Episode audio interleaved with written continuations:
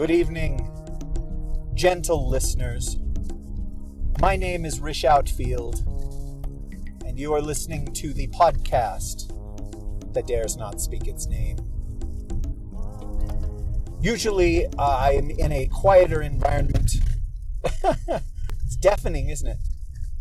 Usually, I'm in a quieter environment for these episodes. The rule of thumb is if I'm at home or indoors recording, it is a podcast that dares not speak its name. And if I'm on the road, it's an outcast. But I've been doing a series of these where I read someone else's story. And I'd like to call those podcasts that dare not speak their name to keep it straight in my head. And in case there are people that only like those or don't like those or listen to my podcast at all, I know, slim chance but the two shows are pretty much identical anyway. Why, as somebody once asked me why I keep doing the other podcast, and I didn't have an adequate answer. Still don't.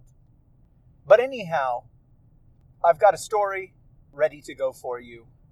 I finished editing it yesterday, and I was on the fence about sharing it with you.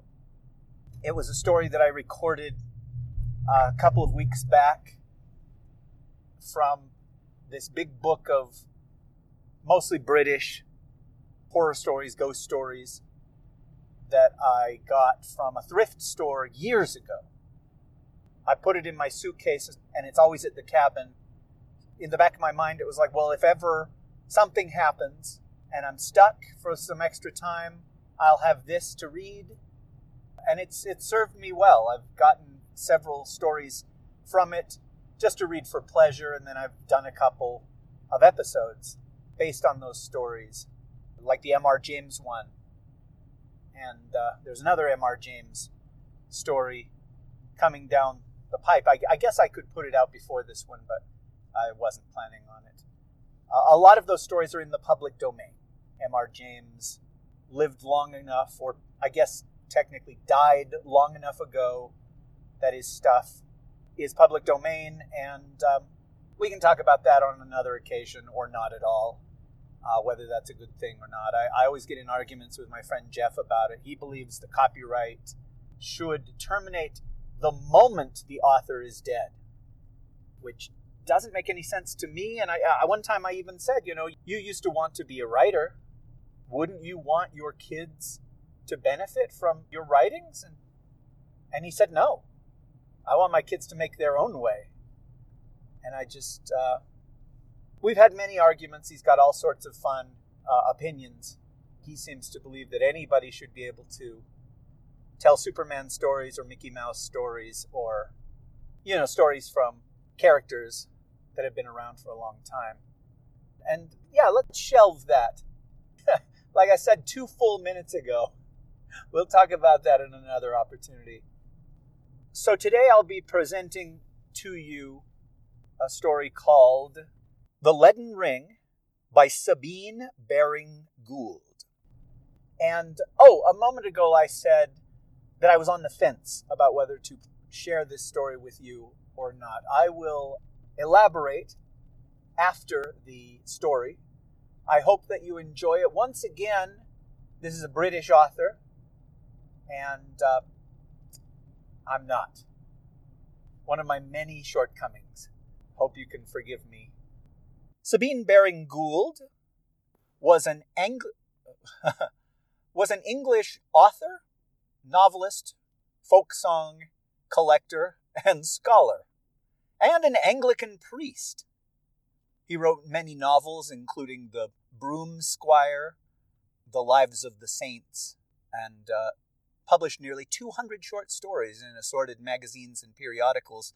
However, he is best known as being the writer of hymns such as Now the Day is Over, Sing Lullaby, and Onward Christian Soldiers. He died in 1924.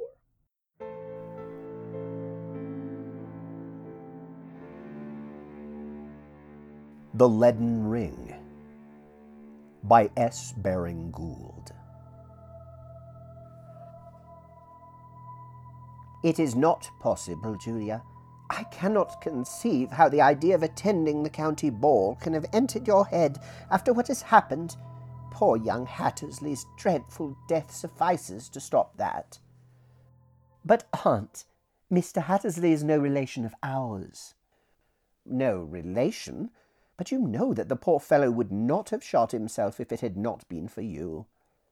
Oh, Aunt Elizabeth, how can you say so, when the verdict was that he had committed suicide when in an unsound condition of mind? How could I help his blowing out his brains when those brains were deranged? Julia, do not talk like this. If he did go off his head, it was you who upset him by first drawing him on, leading him to believe that you liked him, and then throwing him over as soon as the Honourable James Lalor appeared on the tapis. Consider, what will people say if you go to the assembly? Well, what would they say if I do not go? They will immediately set it down to my caring deeply for James Hattersley, and they will think that there was some sort of engagement. They are not likely to suppose that. You were for a while all smiles and encouragement. Tell me now, did Mr. Hattersley propose to you? Well, yes, he did, and I refused him and then he went and shot himself in despair.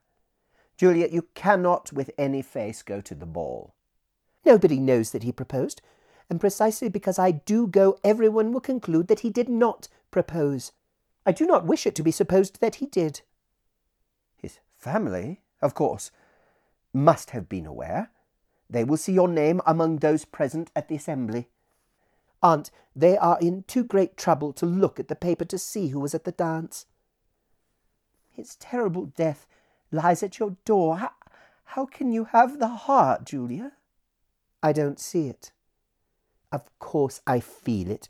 I am awfully sorry, and awfully sorry for his father, the Admiral. I cannot bring him to life again. I wish that when I rejected him he had gone and done as did Joe Pomeroy, marry one of his landlady's daughters. There, Julia, is another of your delinquencies. You lured on young Pomeroy until he proposed, then you refused him, and in a fit of vexation and mortified vanity, he married a girl greatly beneath him in social position. If the menage proves a failure, you will have it on your conscience that you have wrecked his life, and perhaps hers as well. I cannot throw myself away as a charity to save this man or that from doing a foolish thing. What I complain of, Julia, is that you encouraged young Mr. Pomeroy till Mr. Hattersley appeared, whom you thought more eligible, and then you tossed him aside, and you did precisely the same with James Hattersley as soon as you came to know Mr. Lalor. After all, Julia, I am not so sure that Mr. Pomeroy has not chosen the better part. The girl, I dare say, is simple, fresh, and affectionate. Your implication is not complimentary, Aunt Elizabeth. My dear, I have no patience with the young lady of the present day, who is shallow, self willed, and indifferent to the feelings and happiness of others, who craves excitement and pleasures, and desires nothing that is useful and good. Where now will you see a girl like Viola's sister, who let concealment, like a worm in the bud, feed on her damask cheek? Nowadays, a girl lays herself at the feet of a man if she likes him, turns herself inside out to let him and all the world read her heart. I have no relish to be like Viola's sister and have my story a blank. I never grovelled at the feet of Joe Pomeroy or James Hattersley. No, but you led each to consider himself the favoured one till he proposed, and then you refused him. It was like smiling at a man and then stabbing him to the heart. Well, I don't want people to think that James Hattersley cared for me. I certainly never cared for him, nor that he proposed. So I shall go to the ball. Julia Demant was an orphan. She had been kept at school till she was eighteen, and then had been removed just at the age when a girl begins to take an interest in her studies, and not to regard them as drudgery. On her removal, she had cast away all that she had acquired, and had been plunged into the whirl of society. Then suddenly her father died. She had lost her mother some years before, and she went to live with her aunt, Miss Fleming. Julia had inherited a sum of about five hundred pounds a year, and would probably come in for a good estate and funds as well on the death of her aunt. She had been flattered as a girl at home and at school as a beauty, and she certainly thought no small bones of herself. Miss Fleming was an elderly lady with a sharp tongue, very outspoken, and very decided in her opinions. But her action was weak, and Julia soon discovered that she could bend her aunt to do anything she willed, though she could not modify or alter her opinions. In the matter of Joe Pomeroy and James Hattersley, it was as Miss Fleming had said. Julia had encouraged Mr. Pomeroy, and had only cast him off because she thought better of the suit of Mr. Hattersley, son of an admiral of that name. She had seen a good deal of young Hattersley, had given him every encouragement, had so entangled him that he was madly in love with her. And then, when she came to know the Honorable James Lalor, and saw that he was fascinated, she rejected Hattersley with the consequences alluded to in the conversation above given.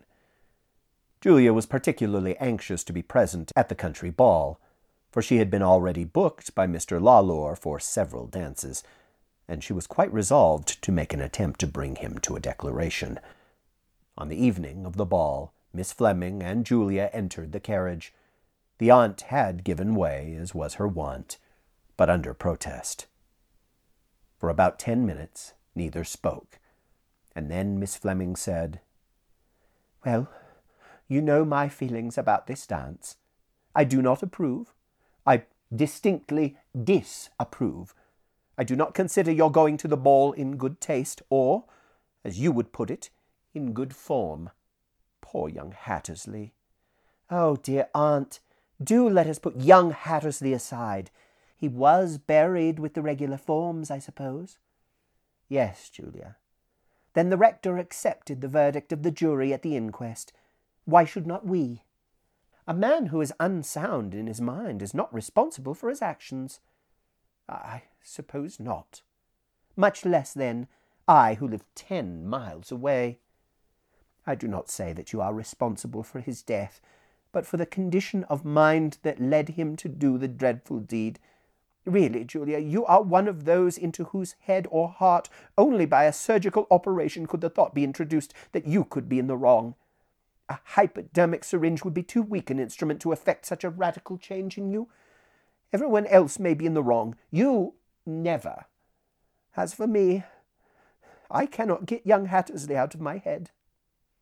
And I, retorted Julia with asperity, for her aunt's words had stung her, I, for my part, do not give him a thought. She had hardly spoken the words before a chill wind began to pass round her. She drew the barège shawl that was over her bare shoulders closer about her and said, Auntie, is the glass down on your side? No, Julia. Why do you ask? There is such a draught. Draught? I do not feel one. Mm, perhaps the window on your side hitches.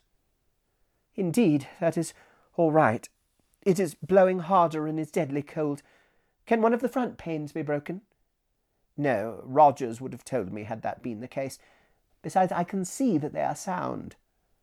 The wind of which Julia complained swirled and whistled about her. It increased in force. It plucked at her shawl and slewed it about her throat. It tore at the lace on her dress. It snatched at her hair. It wrenched it away from the pins, the combs that held it in place. One long tress was lashed across the face of Miss Fleming. Then the hair, completely released, eddied up above the girl's head, and the next moment was carried as a drift before her, blinding her.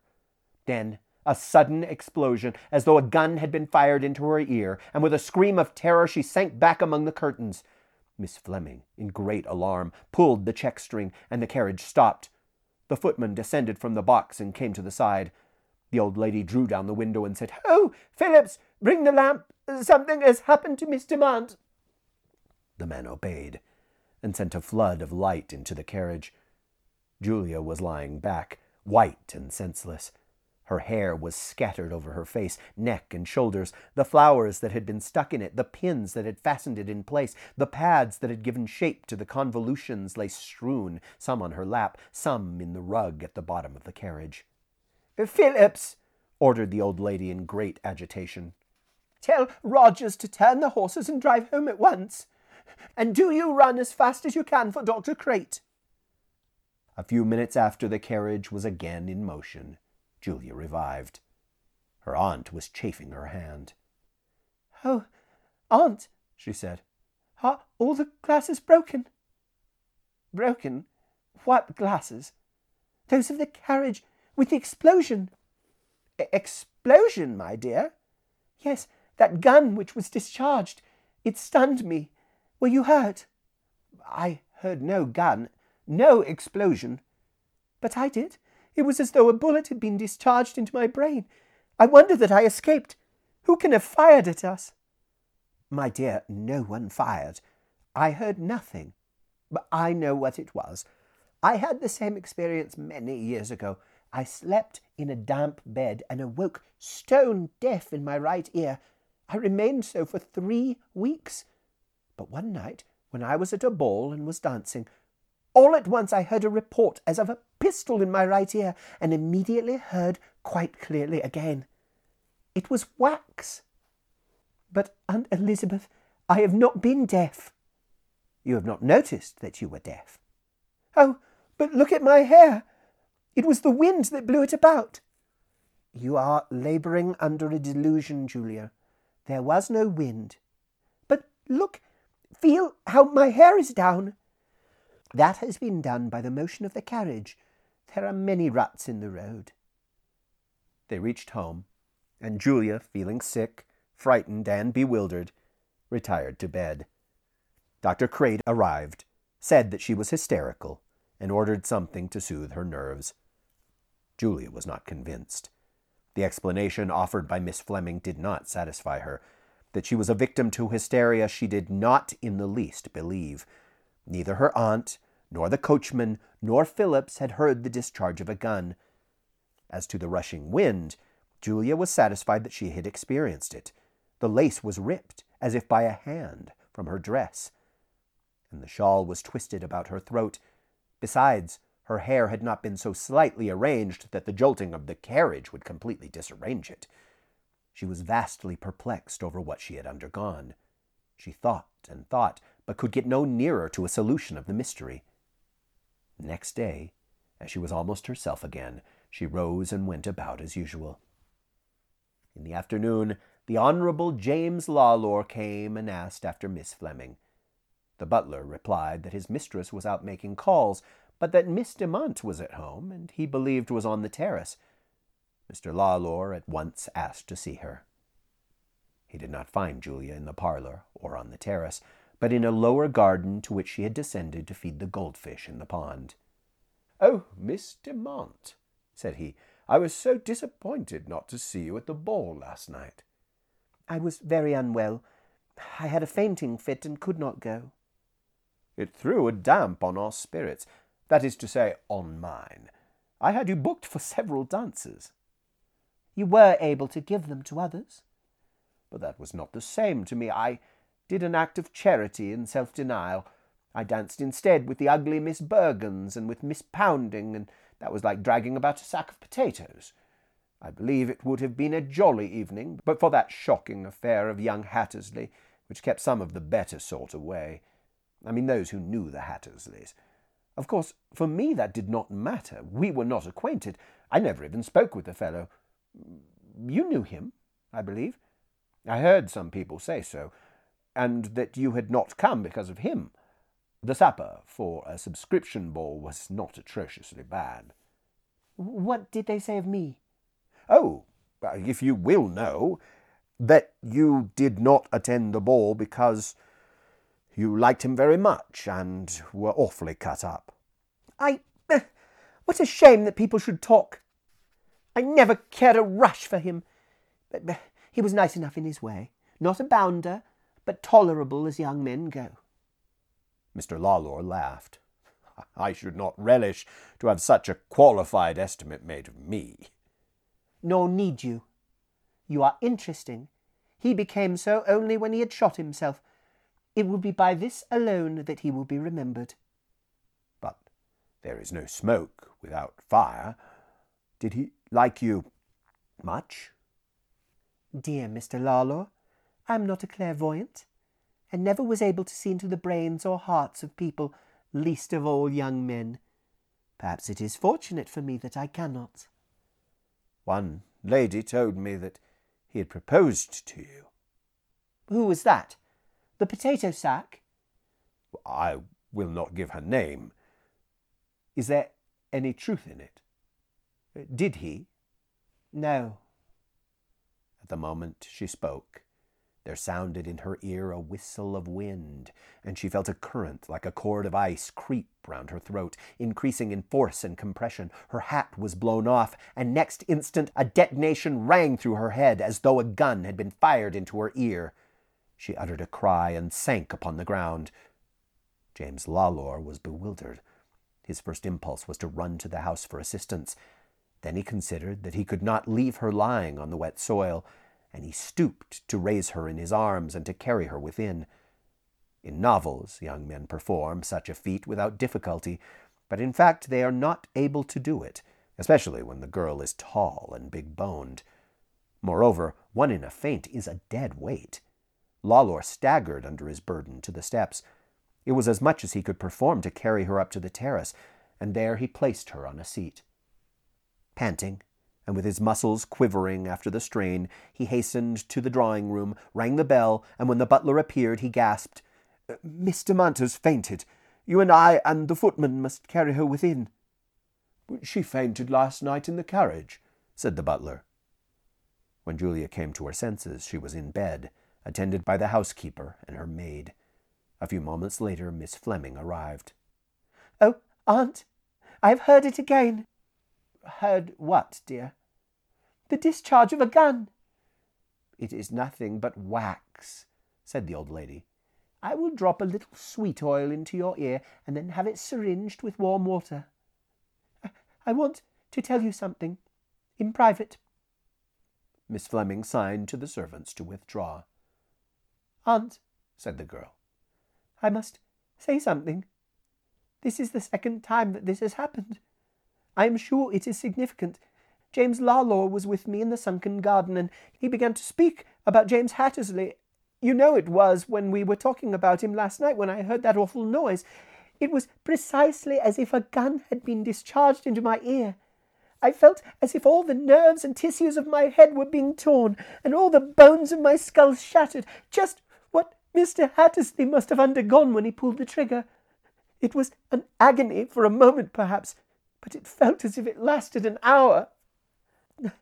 Mr. Lalor had asked me point blank if James Hattersley had proposed to me, and I said no. I was perfectly justified in so answering, because he had no right to ask me such a question. It was an impertinence on his part, and I answered him shortly and sharply with a negative. But actually, James Hattersley proposed twice to me. He would not accept a first refusal, but came next day bothering me again, and I was pretty curt with him. He made some remarks that were rude about how I had treated him, and which I will not repeat. And as he left, in a state of great agitation, he said, Julia, I vow that you shall not forget this, and you shall belong to no one but me, alive or dead. I considered this great nonsense, and did not accord it another thought. But really, these terrible annoyances, this wind and the bursts of noise, do seem to me to come from him. It is just as though he felt a malignant delight in distressing me, now that he is dead. I should like to defy him, and I will do it if I can, but I cannot bear more of these experiences. They will kill me. Several days elapsed. Mr. Lalor called repeatedly to inquire, but a week passed before Julia was sufficiently recovered to receive him and then the visit was one of courtesy and of sympathy, and the conversation turned upon her health and on indifferent themes. But some few days later, it was otherwise. She was in the conservatory alone, pretty much herself again, when Mr. Lalor was announced. Physically, she had recovered, or believed that she had, but her nerves had actually received a severe shock. She had made up her mind that the phenomena of the circling wind and the explosion were in some mysterious manner connected with Hattersley. She bitterly resented this, but she was in mortal terror of a recurrence, and she felt no compunction for her treatment of the unfortunate young man, but rather a sense of deep resentment against him. If he were dead, why did he not lie quiet and cease from vexing her? To be a martyr was to her no gratification, for hers was not a martyrdom that provoked sympathy, and which could make her interesting. She had hitherto supposed that when a man died there was an end of him, his condition was determined for good or for ill. But that a disembodied spirit should hover about and make itself a nuisance to the living had never entered into her calculations. Julia, if I may be allowed so to call you, began Mr. Lalor, I have brought you a bouquet of flowers. Will you accept them? Oh, she said, as he handed the bunch to her. How kind of you! At this time of the year they're so rare, and Aunt's gardener is so miserly that he will spare me none for my room but some miserable bits of geranium. It is too bad of your wasting your money like this upon me. It is no waste, if it affords you pleasure. It is a pleasure. I dearly love flowers. To give you pleasure, said Mr. Lalor, is the great object of my life. Ah, if I could assure you happiness, if you would allow me to hope, to seize this opportunity now that we are alone together. He drew near and caught her hand. His features were agitated, his lips trembled. There was an earnestness in his eyes. At once a cold blast touched Julia and began to circle about her and to flutter her hair. She trembled and drew back. That paralyzing experience was about to be renewed. She turned deadly white and put her hand to her right ear. Oh, James! James! she gasped. Do not, pray, do not speak what you want to say, or I shall faint. It is coming on. I am not yet well enough to hear it. Write to me, and I will answer. For pity's sake, do not speak it.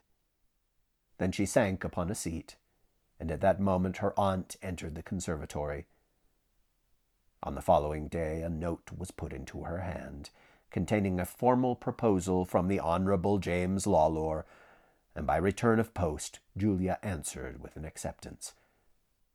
There was no reason whatsoever why the engagement should be long, and the only alternative mooted was whether the wedding should take place before or after Easter. Finally, it was settled that it should be celebrated on Shrove Tuesday, this left a short time for the necessary preparations. Miss Fleming would have to go to town with her niece concerning a trousseau, and a trousseau is not turned out rapidly, any more than an armed cruiser. There is usually a certain period allowed to young people who have become engaged to see much of each other, to get better acquainted with one another, to build their castles in the air, and to indulge in little passages of affection, vulgarly called spooning. But in this case, the spooning had to be curtailed and postponed. At the outset, when alone with James, Julia was nervous. She feared a recurrence of those phenomena that so affected her. But although every now and then the wind curled and soughed about her, it was not violent, nor was it chilling, and she came to regard it as a wail of discomfiture. Moreover, there was no recurrence of the detonation, and she fondly hoped that with her marriage the vexation would completely cease. In her heart was deep down a sense of exultation. She was defying James Hattersley and setting his prediction at naught. She was not in love with Mr. Lalor. She liked him in her cold manner, and was not insensible to the social advantage that would be hers when she became the Honorable Mrs. Lalor. The day of the wedding arrived. Happily, it was fine. Blessed is the bride the sun shines on, said the cheery Miss Fleming. An omen, I trust, of a bright and unruffled life in your new condition. All the neighborhood was present at the church. Miss Fleming had many friends. Mr. Lalor had fewer present, as he belonged to a distant county. The church path had been laid with red cloth, the church decorated with flowers, and a choir was present to twitter, The voice that breathed o'er Eden. The rector stood by the altar, and two cushions had been laid at the chancel steps. The rector was to be assisted by an uncle of the bridegroom who was in holy orders. The rector, being old fashioned, had drawn on pale gray kid gloves. First arrived the bridegroom with his best man, and stood in nervous condition, balancing himself first on one foot, then on the other, waiting, observed by all eyes. Next entered the procession of the bride, attended by her maids, to the wedding march in Lohengrin on a wheezy organ. Then Julia and her intended took their places at the chancel step for the performance of the first portion of the ceremony, and the two clergy descended to them from the altar. Wilt thou have this woman to thy wedded wife? I will. Wilt thou have this man to thy wedded husband? I will. I, James, take thee, Julia, to my wedded wife, to have and to hold, to have and to hold, and so on. As the words were spoken, a cold rush of air passed over the clasped hands, numbing them, and began to creep round the bride and to flutter her veil. She set her lips and knitted her brows. In a few moments she would be beyond the reach of these manifestations. When it came to her turn to speak, she began firmly, I, Julia, take thee, James. But as she proceeded, the wind became fierce. It raged about her. It caught her veil on one side and buffeted her cheek. It switched the veil about her throat as though strangling her with a drift of snow contracting into ice. But she persevered to the end. Then James Lalor produced the ring and was about to place it on her finger with the prescribed words, With this ring I thee wed, when a report rang in her ear, followed by a heaving of her skull, as though the bones were being burst asunder, and she sank unconscious on the chancel step. In the midst of profound commotion, she was raised and conveyed to the vestry, followed by James Lalor, trembling and pale. He had slipped the ring back into his waistcoat pocket. Dr. Crate, who was present, hastened to offer his professional assistance. In the vestry, Julia rested on a Glastonbury chair, white and still, with her hands resting in her lap. And to the amazement of those present, it was seen that on the third finger of her left hand was a leaden ring, rude and solid as though fashioned out of a bullet. Restoratives were applied, but fully a quarter of an hour elapsed before Julia opened her eyes, and a little color returned to her lips and cheek. But as she raised her hands to her brow to wipe away the damp that had formed on it, her eye caught sight of the leaden ring, and with a cry of horror she sank again into insensibility. The congregation slowly left the church, awestruck, whispering, asking questions, receiving no satisfactory answers, forming surmises all incorrect. I am very much afraid, Mr. Lalor, said the rector, that it will be impossible to proceed with the service today. It must be postponed till Miss Demant is in a condition to conclude her part and to sign the register. I do not see how it can be gone on with today. She is quite unequal to the effort. The carriage which was to have conveyed the couple to Miss Fleming's house, and then, later, to have taken them to the station for their honeymoon, the horses decorated with white rosettes, the whip adorned with a white bow, had now to convey Julia, hardly conscious, supported by her aunt, to her home. No rice could be thrown. The bell ringers, prepared to give a joyous peal, were constrained to depart. The reception at Miss Fleming's was postponed. No one thought of attending. The cakes, the ices, were consumed in the kitchen. The bridegroom, bewildered, almost frantic, ran hither and thither, not knowing what to do, what to say. Julia lay as a stone for fully two hours, and when she came to herself, could not speak. When conscious, she raised her left hand, looked on the leaden ring, and sank back into senselessness. Not till late in the evening was she sufficiently recovered to speak, and then she begged her aunt, who had remained by her bed without stirring, to dismiss attendance. She desired to speak with her alone. when no one was in the room with her, save Miss Fleming, she said in a whisper, Oh, Aunt Elizabeth! Oh, Auntie, such an awful thing has happened. I can never marry Mr. Lalor. Never. I've married James Hattersley. I am a dead man's wife. At the time that James Lalor was making the responses, I heard a piping voice in my ear, an unearthly voice saying the same words. When I said, I, Julia, take you, James, to my wedded husband, you know Mr. Hattersley is James as well as Mr. Lalor, then the words applied to him as much or as well as to the other. And then, when it came to the giving of the ring, there was an explosion in my ear as before, and the leaden ring was forced onto my finger, and not James Lalor's golden ring. It is of no use my resisting any more. I am a dead man's wife, and I cannot marry James Lalor. Some years have elapsed since that disastrous day and that incomplete marriage. Miss Demant is Miss Demant still, and she has never been able to remove the leaden ring from the third finger of her left hand. Whenever the attempt has been made, either to disengage it by drawing it off or by cutting through it, there has ensued that terrifying discharge as of a gun into her ear, causing insensibility. The prostration that has followed, the terror it has inspired, have so affected her nerves that she has desisted from every attempt to rid herself of the ring. She invariably wears a glove on her left hand, and it is bulged over the third finger where lies the leaden ring. She is not a happy woman, although her aunt is dead and has left her a handsome estate. She has not got many acquaintances. She has no friends, for her temper is unamiable and her tongue is bitter. She supposes that the world, as far as she knows it, is in league against her. Towards the memory of James Hattersley she entertains a deadly hate.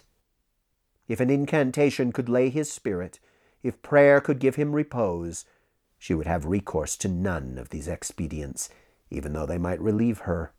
So bitter is her resentment. And she harbors a silent wrath against Providence for allowing the dead to walk and to molest the living.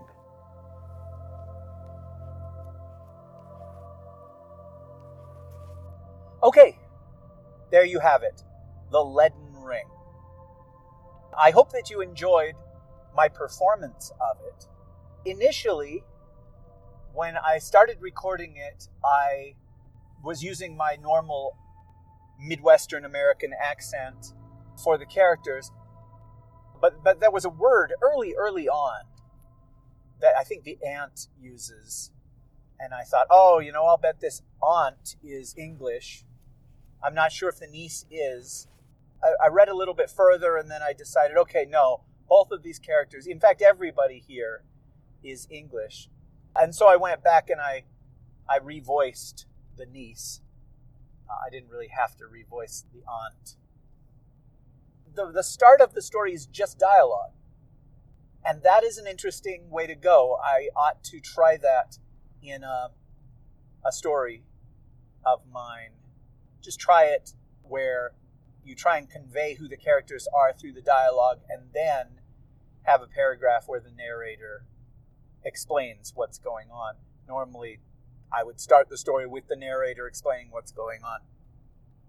So I was saying I was on the fence about presenting this with you, to you, for you, of you.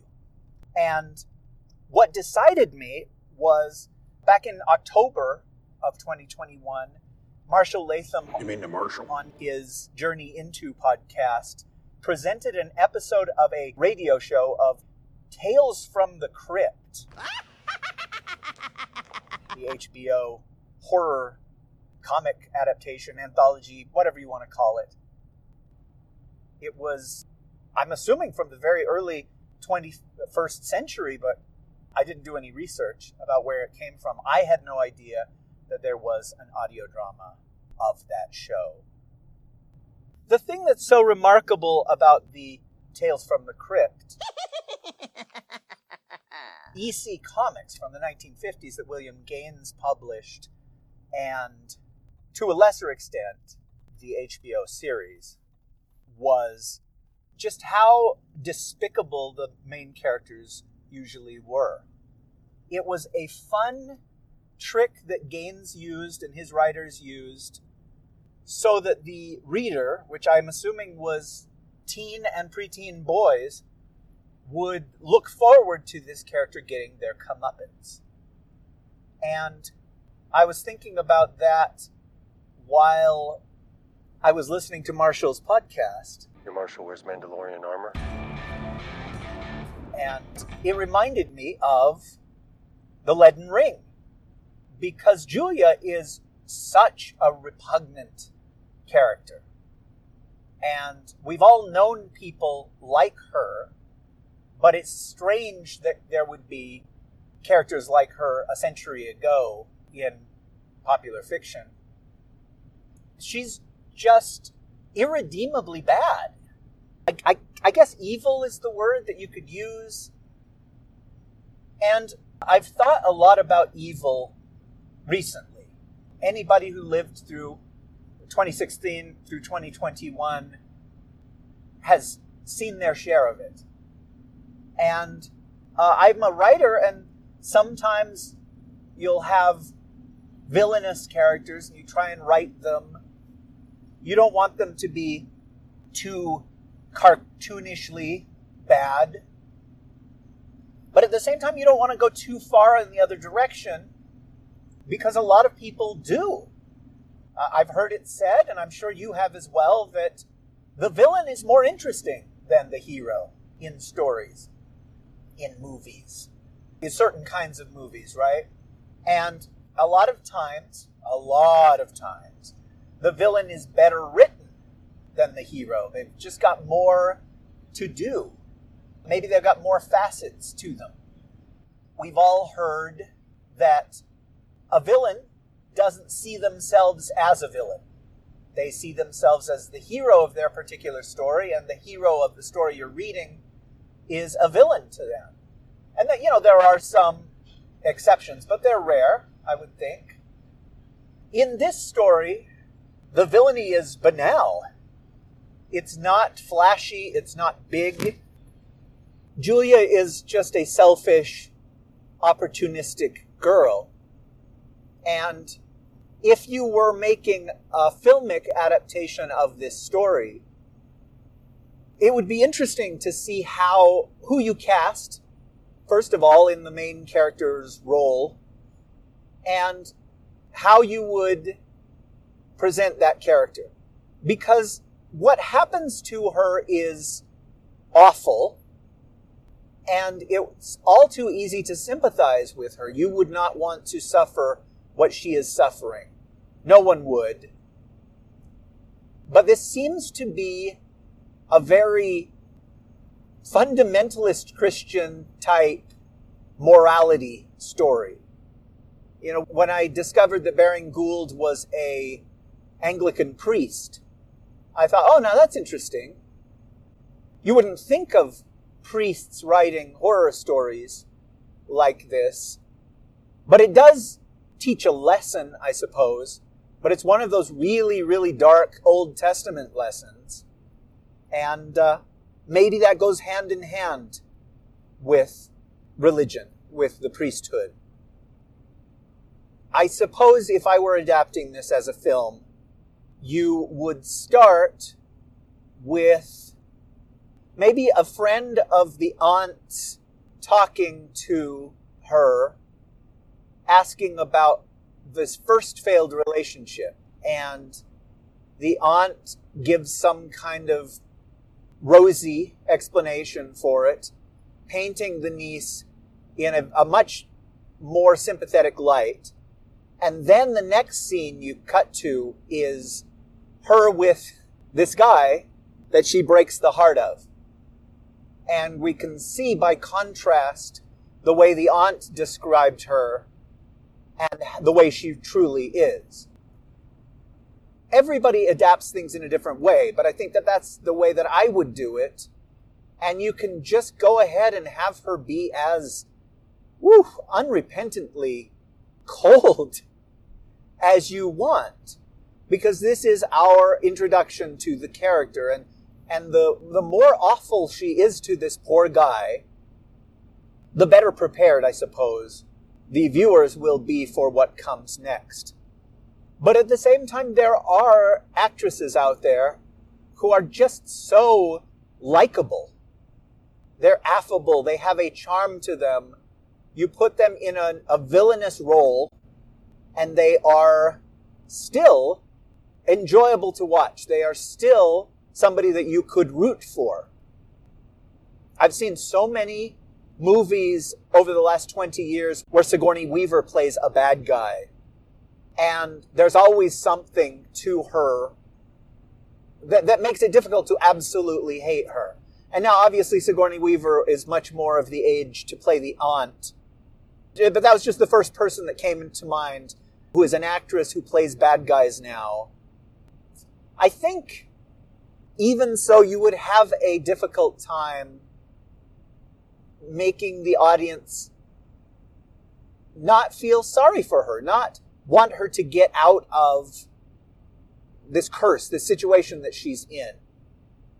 I suppose that would be a challenge for a talented screenwriter to come up with but he, he or she would have to decide at the very beginning how they wanted the audience to receive Julia. And anyhow, I'm not making a film adaptation of it, so I feel like I'm wasting my breath on this. But I well.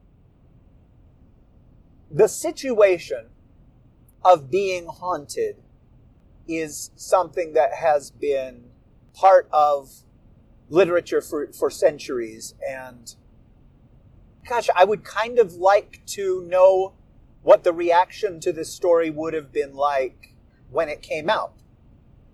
I'm not sure how successful a writer Baring Gould was.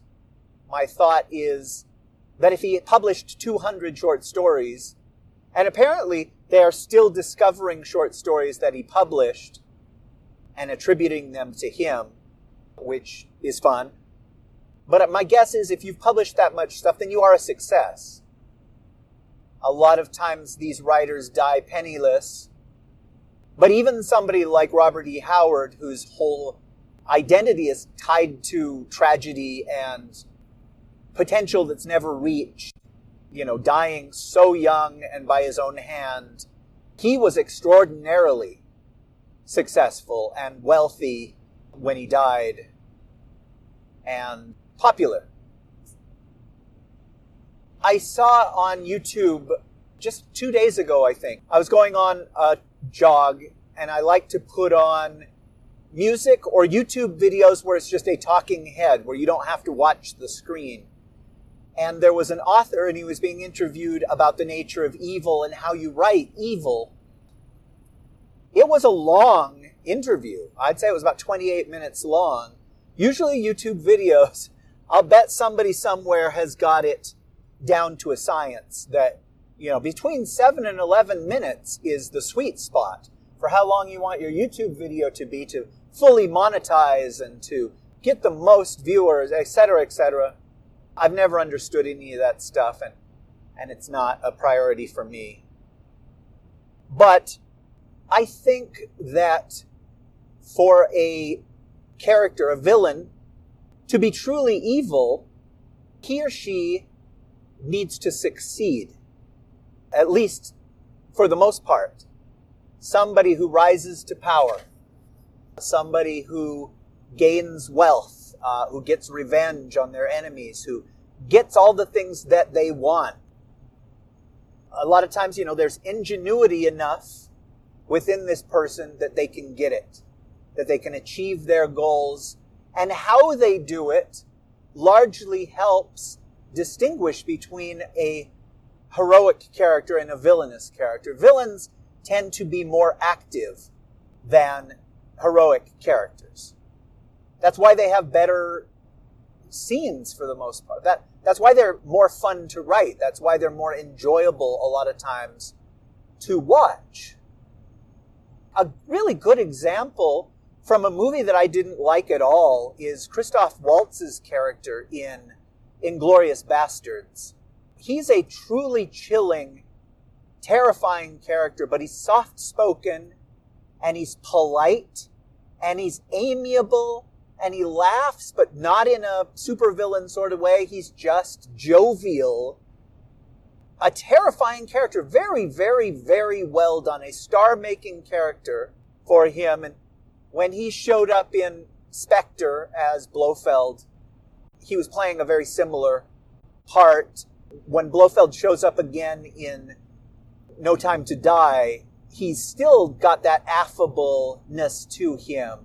It must just be part of his character, or they wrote Blofeld with him in mind. But you know, so, Bond villains are really, really fun, and they tend to be super arch. And it's always, you know, sit down, Mr. Bond, make yourself comfortable. You know, that kind of thing. I, I'm sure Blofeld in both movies said, sit down, James. He calls him James. I, I, I suppose that too many times we have seen petulant, childish, spoiled, shouting villains. And that seems to be the idea in my mind. That's, that's what I picture when I think of a villain. But, you know, probably the, the most famous villain of my lifetime, Darth Vader, is exceptionally well crafted in that he is, he's the one that gets his hands dirty in that first Star Wars film. You know, Tarkin is the main villain in Star Wars. And Vader is, you know, the chief henchman in a way, except for that he also is the dark wizard. And then he also is the one who Tarkin can't be bothered with considering the rebels a threat at the end of the movie, but Vader is. Vader says several fighters have broken off from the main group. Come with me. And he gets in a ship himself to take them out. And that is, it's just a stroke of genius on Lucas's part because it gives Vader an active role, whereas Tarkin, I mean, all Tarkin has to do for the last half hour of the movie is wait, is just stand there. But Vader is in there picking off rebel fighters. He kills Biggs, Darklighter. And then when Han shows up and saves the day, Vader's ship is disabled but not destroyed, enabling him to return in a sequel. And oh my goodness, that is such, such a brilliant choice by whoever wrote Star Wars. You know, I say that knowing full well that that has to fall at the feet of, of George Lucas. You know, he did have help, uncredited help on the Star Wars screenplay, but that choice I think is all him. He wanted to tell more stories. And I think he felt like having this villain that has a strong connection to the hero and the two of them never meet causes frustration, but also opens the door for expectations from the audience. The kids that were watching, the young people that were watching, knew that there is still a confrontation out there, or at least the possibility of one. And I love that. I, I don't know why I mentioned, oh, Vader. He gets his hands dirty. He's the one that tortures Princess Leia. He's the one that goes into the Tantive 4 and interrogates, quote unquote, Captain Antilles. He is the active villain. And that, that's great. Uh, later, there would be some pathos with Vader. And you know, he ceases to be just the absolute black and white villain. He still gets all the best dialogue in Empire Strikes Back and Return of the Jedi. The Emperor gets some really good dialogue too. But boy, Vader is just, you can just feel that every word has been meticulously designed by Lawrence Kasdan in those second two films. And in Rogue One, you could tell that they were trying to have the same Vader from Empire it's structured in a funny way. He's not the main villain, he's not really even the secondary villain. I've never sat down and watched Rogue One and then Star Wars back to back. And I wonder if that would be a satisfying experience since one leads into the other. But I'm talking about Star Wars now, and that was never my intention. I wanted to talk about evil. And when movies are made about today, the politics of today, it will be very interesting to see how evil is depicted. Because it's, a, it's pretty unbelievable, story wise, what we've had happen these last few years. And 40 years from now, 50 years from now, when kids watch a movie about 2020, they'll be like, come on, nobody really would have said that. Or, you know, that's not realistic. If a politician were to do that, they'd be put in jail. They wouldn't, and the kids would have to be convinced that this really happened. It's not particularly believable. like I said, uh, I, I won't be around 50 years from now to see what kind of stories are told about now. And I'm curious. I'd really be interested to see how it is done. But the character of Julia in The Leaden Ring, I, I, I would be interested in hearing what a female listener thinks or a young person thinks. You know, she she's not bent on world domination. She's not responsible for thousands of deaths. She's not meddling with the powers of creation, anything like that. She's just a girl that wants to better her situation, and she doesn't care if she hurts other people in so doing. And that is an evil that is around us a lot of times. I meant to ask Marshall Latham this for his podcast, but I read, uh, I was reading a book the other day, and it said that there are three types of people. There are the people who are actively bad people that will hurt somebody if they can get away with it, who don't care about other people, who will take whatever they can take to hell with the consequences. Secondly, there are actively good people that look for situations where they can be of assistance, who see somebody that is suffering or in a bad position and they think, how can I help? That go out of their way, that inconvenience themselves to care for others. And then the third category is what most people are. And most people go along to get along. And they just put their head down and they try not to be particularly good. They try not to be outright evil. And when I heard that, I thought, huh, I wonder if Marshall would agree with that because he tends to be a really decent person. At least his online persona, let's say that, is of decency. Uh, you know, he's a religious person, and I am not. And religion requires you to accept that there is absolute good and absolute bad. But there's room for all sorts of different philosophies, even among religion. I'll have to talk to him about Tales from the Crypt. You know, it, those comic books were from the tail end of the golden age of comics, and that makes them really, really valuable and rare. I, I could do a whole episode about the anti comics hysteria of the 1950s, and I, am sure I've mentioned it multiple times because it's, uh, you know, it's something that I didn't experience, but I know a lot about and that Stan Lee would talk about a lot when he was around. Because he was sort of the self appointed spokesman for comic books. Even doing a documentary about Superman or The Phantom, you would still want to talk to Stan Lee. because he was the elder statesman, you know, he'd been around forever. And the few of those comics that I've read, there is a deliciousness in seeing the tables get turned and seeing something bad happen to a character who was bad. Anyhow, there will be more to come. I recorded a story just yesterday from that same book, and I really, really enjoy the narration of other people's work. I hope that that shows, and I hope that you enjoy my presentations of these stories.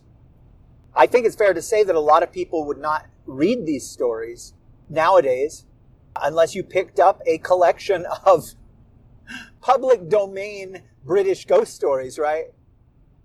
Well, as always, you can support me on Patreon if you so choose. I have an account over at www.patreon.com forward slash Rish Outfield, and I do a monthly address where I talk about what's going on in my life. I pick a little subject and I ruminate about it.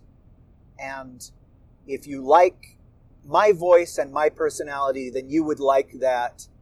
And I would like more supporters you know, I'm well on my way of being one of those writers that dies penniless and unloved. And luckily, somebody in 2061 will say, wait, that, that Rish Outfield guy was pretty good. Oh, really? That's how he died? Ugh. So feel free to go over there and support me. You can pledge a dollar an episode. You could pledge two. It's much, much appreciated.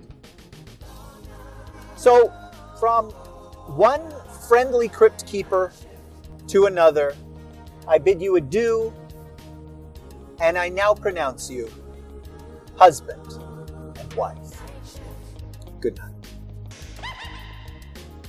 Whether by design or dreadful mistake, you have been listening to the podcast that dares not speak its name, which was produced under a Creative Commons 3.0 Attribution No Derivatives license.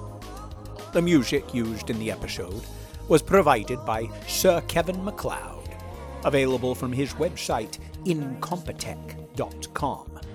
By all means, listen, download, share the file with your bitterest friends and most beloved enemies, but the file shan't be sold, edited, or claimed as your own. You'd never do that anyway. So why are we talking about it?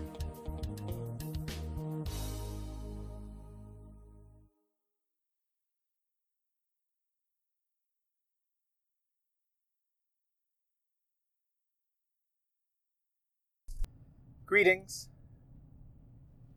This is Rish Outfield. And you're listening to the Rish Outcast. Really, this should be one of those podcasts that dare not speak their name. It's hard to say that plurally. This should be one of those podcasts that dare not speak its name episode. Episodes. Well, Katiana could. Well, Katiana could take it or leave it. Oh, but did heaven caven chupan. Well, Katiana could take it or leave it. Oh, but did Tevin love Halloween. Laura had never learned to ice skate herself, but promised to learn in the new year. Okay, uh, let's try this sentence. I'm. Uh, how do you spell pastime?